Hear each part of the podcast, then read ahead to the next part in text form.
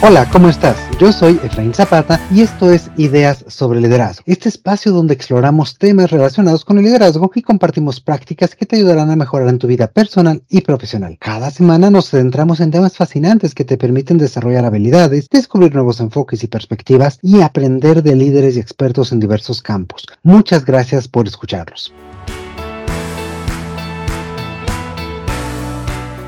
Y el día de hoy estoy aquí con Edgardo Bustamante, editor de este espacio y traidor de buenas nuevas. ¿Qué tal, Edgardo? ¿Cómo estás? Muy bien, Efraín, muy contento de saludarte y de poder acompañarte en este episodio y también de saludar a todos nuestros amigos de la audiencia. Muchísimas gracias, Edgardo. Pues un episodio especial que, que pues trae la conversación, continúa la conversación con todos ustedes que nos escuchan semana a semana, porque pues durante los últimos días hemos recibido varios mensajes, varias preguntas increíbles de nuestra querida audiencia y todos estos los trae Edgardo, ¿verdad? Así es, Efraín, tenemos ahí varias preguntas, varias inquietudes de nuestros amigos de la audiencia que pues queremos aquí ponerlos a, los oídos de todos los, los, que nos hacen favor de escucharnos para que obtengan también de tu experiencia, de tu, de tu persona, los, las herramientas y los consejos para poder llevarlos a cabo. Muchísimas gracias, Eduardo, y también gracias a todos ustedes por ser parte de nuestra comunidad, por escucharnos, por compartir sus inquietudes y curiosidades con nosotros. Gracias a ti, este es un espacio vivo y podemos poner un granito de arena para tu desarrollo tanto personal como profesional. Así que síguenos escribiendo, envíanos tus dudas, comentarios y propuestas de temas al correo hola arroba ideas.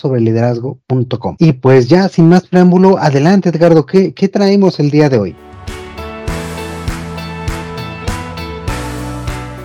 Traemos varias inquietudes de nuestra audiencia, Efraín. Ofelia Orozco nos saluda desde Zacatecas, México. Ofelia escuchó nuestro episodio sobre el síndrome del impostor y le resultó muy interesante. Se dio cuenta de que en algún momento de la vida experimentó ese estado. Ella nos pregunta cómo diferenciar los síntomas del síndrome del impostor de la inseguridad que muchos de nosotros experimentamos eventualmente. Hola Ofelia, muchísimas gracias por escucharnos. Y esta es una pregunta muy interesante porque es, a veces resulta difícil distinguir justamente los síntomas del síndrome del impostor de aquellos que, que tienen que ver con la inseguridad ocasional o inseguridad normal que todos vivimos en cualquier momento. Una de las claves que podemos tomar para diferenciarlos es la duración. Recordemos que el síndrome del impostor es esta sensación persistente de no ser yo lo suficientemente competente o, lo o, o el merecedor del éxito, de los logros que he tenido en la vida. Entonces, cuando una persona sufre este síndrome, tiende a atribuir sus logros a la suerte, a factores externos, en vez de reconocer su propio talento, su esfuerzo. Le cuesta mucho trabajo reconocerse, reconocer lo que ha hecho e incluso aceptar los cumplidos o los comentarios o las felicitaciones de las personas que están a su alrededor. Parte del síndrome del impostor es justamente sentirse como impostores, sentir que yo no soy el que hice algo y que en cualquier momento me van a descubrir. Por otro lado, la inseguridad ocasional, pues es un sentimiento normal que todos experimentamos en algún momento. Aquí esta inseguridad, pues como decía, tiene que ver con el tiempo, ¿no? Muchas veces es muy pasajera, pasa la situación ante la cual nos enfrentamos y, listo, pasa, no persiste a lo largo del tiempo. Y estas inseguridades pueden mostrarse, por ejemplo, frente a situaciones nuevas, frente a situaciones desafiantes, cuando nos enfrentamos a la incertidumbre, a una decisión o incluso cuando nos comparamos contra los demás. Comparamos a lo mejor nuestro avance, nuestros logros, nuestros éxitos, qué es lo que hemos hecho. El tema es que no está, no está arraigada a través de una creencia persistente, una creencia limitante que siempre está allí, sino que es una una cuestión pasajera, una duda momentánea sobre nuestra habilidad o sobre nuestro valor. ¿Y cómo diferenciarlas? Bueno, lo primero, como comentábamos, observar la duración y la intensidad de este tipo de sentimientos. El síndrome del impostor es persistente y afecta a la autoestima en general. La inseguridad es mucho más transitoria, mucho más específica y una vez que pasamos esta situación, retomamos nuestra autoconfianza. La otra cuestión es que el síndrome del impostor genera un ciclo de autoduda, de constantemente estar criticándonos y evitar asumir desafíos. Mientras que la inseguridad ocasional, justamente cuando logramos transitar una de estas situaciones, salimos fortalecidos. Incluso decimos, híjole, fíjate que no era para tanto. Ya lo logré, ya lo superé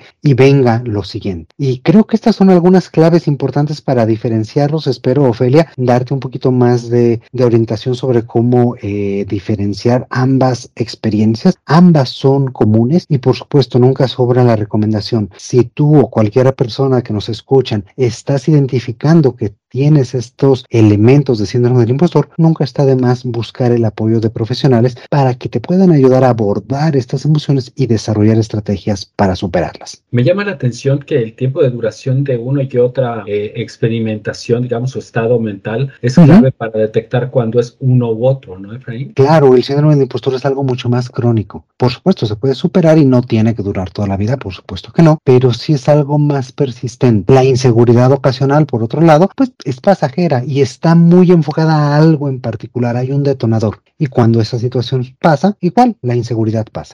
Pues un saludo para Ofelia.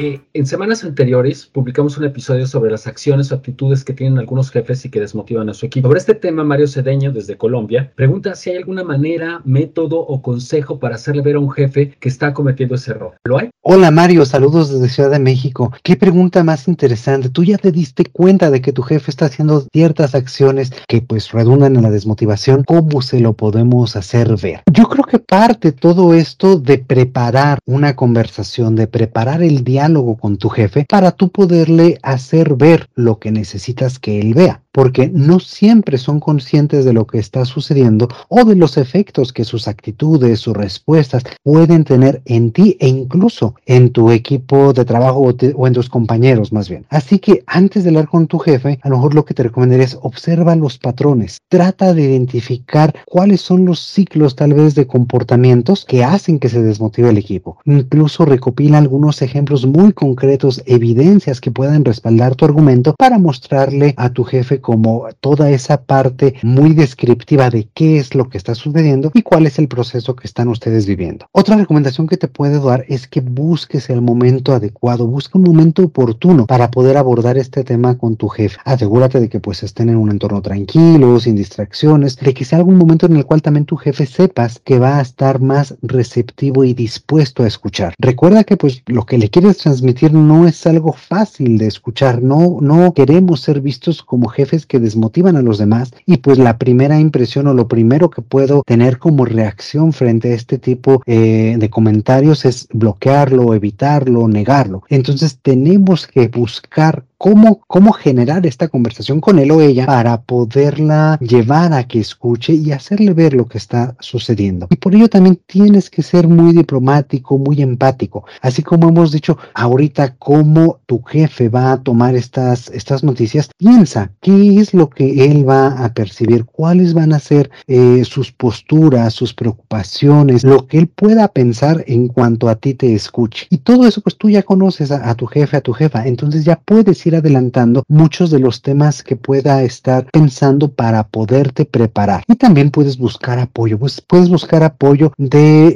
eh, recursos humanos, de tu, eh, de tu mismo equipo, de las otras personas que le reportan, para también buscar ejemplos más específicos, para incluso tener una conversación un poco más amplia y poder abrir la conversación con esta persona. Y finalmente, para cerrar, llega también con algunas iniciativas, con algunas propuestas. Recuerda que es una conversación de construcción. Es algo para que ambas partes se pongan de acuerdo, generen acuerdos y pues lleguen a una mejor forma de trabajo. No se trata de cambiar a la otra persona de la noche a la mañana, sino de ver cómo entre todos podemos construir nuevas formas de trabajo. Y finalmente recuerda que pues cada persona, cada situación es única, es diferente, así que pues siempre hay muchos factores alrededor que tú tienes que considerar en esta conversación y en cómo lo puede tomar esta otra persona. Y pues bueno, espero que estos consejos te sean útiles y pues mucho éxito al abordar este tema con tu jefe. Me surge una duda. Y en el caso del jefe, cuando llega alguien de su equipo a, a plantearle una situación como esta, ¿cómo la puede gestionar? Esos son elementos de cómo uno tiene que tomar una retroalimentación. Al final del día, esta conversación es eso, es una retroalimentación. Ahora, desde la perspectiva de quién la recibe, la primera regla es calla y escucha. Puede ser que no esté de acuerdo, puede ser que tenga contraargumentos, puede ser que tenga muchas otras cuestiones o factores atenuantes. Está bien. Sin embargo, en ese momento lo que toca es escuchar a la otra parte para poder estar abiertos y receptivos a lo que está mostrando, a lo que está este, buscando la otra persona. Y una vez que se escucha y que se entiende cuál es la implicación, cuál es la, eh, el, el, las consecuencias de a lo mejor tener este tipo de, de conductas o este tipo de actitudes, es allí que nos abrimos también a generar acuerdos muy específicos con la otra parte. Habrá cosas que uno quiera y pueda cambiar, habrá otras que no. Y también se vale, también se vale decir, oye, pues esta es mi forma de trabajo hasta este punto. Entonces hay que escuchar, hay que estar abierto a cambiar algunas cosas, hay que estar abierto también a mantener algunas otras, generar otras, construir consensos para poder encontrar nuevas formas de trabajo. Ahora, Mario, ojo, esto es la pregunta desde la perspectiva que escucha, pero tú no esperes que en esta conversación con tu jefe se muestre así, porque él no está escuchando estas recomendaciones. Ese, digamos, sería el escenario ideal o el escenario de una persona que está buscando también escuchar la retroalimentación. Y muy posiblemente esa no sea la respuesta inmediata de tu jefe, de tu jefa, porque a lo mejor simplemente no ha escuchado este tipo de recomendación. No es exactamente lo que pasará en la conversación. Tú también tienes que mostrarte abierto para pues darle tus puntos y generar otra vez esta charla constructiva. No sé si me explico, Edgardo, más bien ya con esta última parte hice un poco de bolas la, la conversación. Creo que se explica muy bien.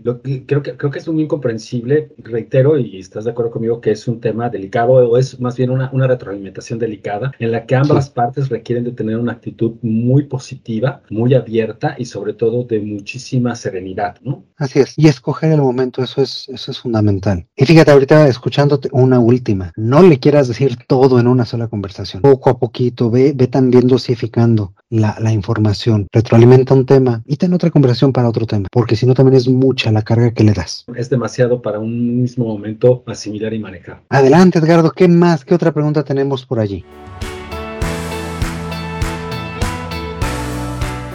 Pues seguimos con un poco de estos temas delicados. Nancy Estudillo nos saluda desde la Ciudad de México y nos pregunta qué riesgos se pueden correr al establecer amistades en el trabajo. Específicamente, dos personas que se hacen amigas en el entorno laboral y que pueden tener un desacuerdo, ¿cómo manejarlo en la relación de trabajo? Hola Nancy, muchísimas gracias por tu pregunta sobre estos riesgos de establecer amistades en el trabajo. Lo primero que te diría es no te centres en el riesgo, céntrate más bien en la relación. Es completamente natural establecer relaciones eh, en el trabajo y qué mejor mejor si estas relaciones se convierten en amistades. Ahora, bajo esa premisa, el primer elemento que yo te diría es un tema de profesionalismo. Estamos trabajando y hay dos cosas diferentes. Nuestra relación profesional, nuestra relación laboral y nuestra relación personal, nuestra amistad. Fíjate que, esto me recuerda uno de los principios eh, de la negociación que decía William Uri. Y él decía, sé duro con el problema y suave con la persona. Y es exactamente esto. Cuando hay un desacuerdo, cuando hay un problema en, en, en, en, alguna coyuntura de trabajo, ambas partes tienen que ver al problema y ser duro con el problema, encontrar soluciones hacia el problema, no con la persona. La persona es una relación que se tiene que cuidar, que se tiene que mantener, sea o no tu amiga. Incluso pues con cualquier otra persona que tengas un desacuerdo, no importa si no es tu amiga, tienes que mantener esa relación sana en el entorno de trabajo. Pocas palabras separa lo personal de lo laboral, ¿no? Cuando tengas esta parte de, de amistad, haz muy clara la diferencia y sobre todo ese tipo de desacuerdos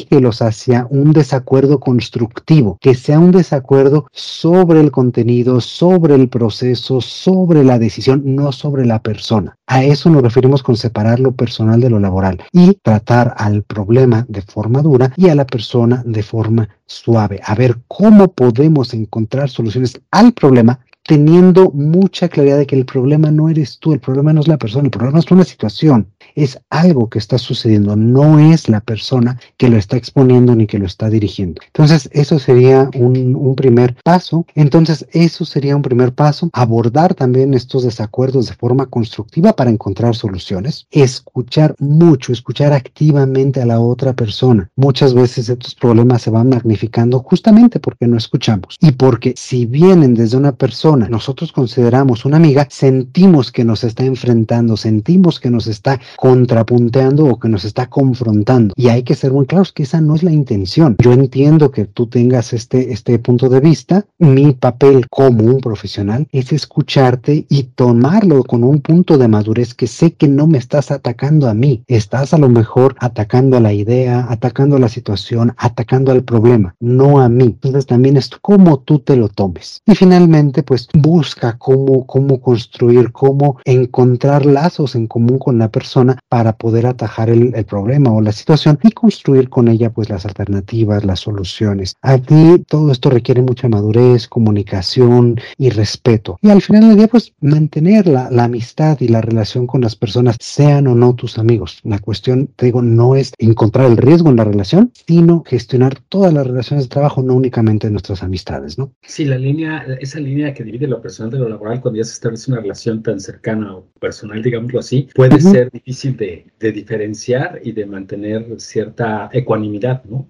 Sí, pero muchas veces es por eso, porque nosotros nos lo tomamos personal, no por la otra persona. Entonces hay que escucharlo con, con esa serenidad de ver cómo está causándose hacia la situación, hacia el problema, no hacia uno. Y si es hacia uno, hacérselo ver. Oye, nos llevamos desde hace cuánto tiempo, no me gusta que me hables así, este, en este entorno de trabajo valdría la pena que, nos, que, que, que la comunicación entre nosotros sea así y así. También eso se puede retroalimentar y también eso se puede comunicar y, y y platicar con la otra persona, ¿no? Excelente, pues a ponerlo en práctica, que esa es la parte. Uh -huh. Exactamente. Muchísimas gracias por la pregunta.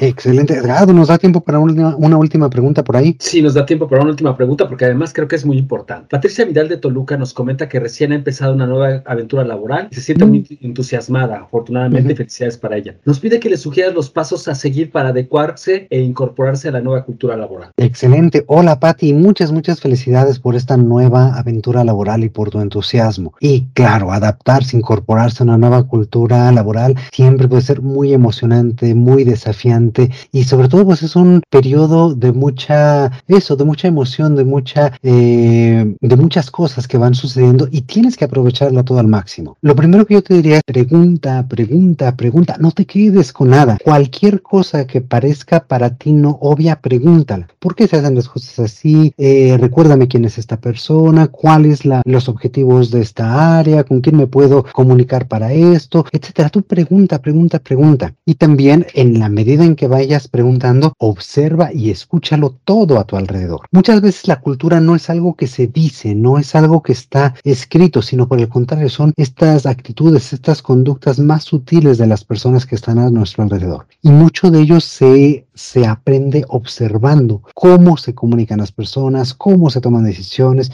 cómo se manejan las relaciones interpersonales, cuáles son algunas eh, tradiciones, costumbres, eh, rutinas de trabajo en este nuevo lugar, en esta nueva organización en la cual te estás incorporando. Y pues busca también información, busca también a tus pares, también para preguntarles, para ver qué elementos también de la cultura sí están eh, documentados o sí forman parte de, de la cultura organizacional tal cual, no de la filosofía organizacional más bien, para que tú también entiendas mejor cómo tu puesto, tu trabajo va a estar aportando valor en el esquema más, más amplio de la organización. Y por supuesto, asume una actitud abierta, flexible. Finalmente, pues esto es fácil en estos primeros días, en estas primeras semanas de iniciar una nueva etapa laboral. Repito, tienes mucho esa emoción, esa alegría, esas ganas de construir relaciones, de conocer personas, de conocer a la organización, de conocer cómo se hacen las cosas. Así que pues el, el, reto aquí está en aprender, adaptarse y ver cómo tu experiencia, lo que tú ya sabes y las formas de trabajo de tu organización anterior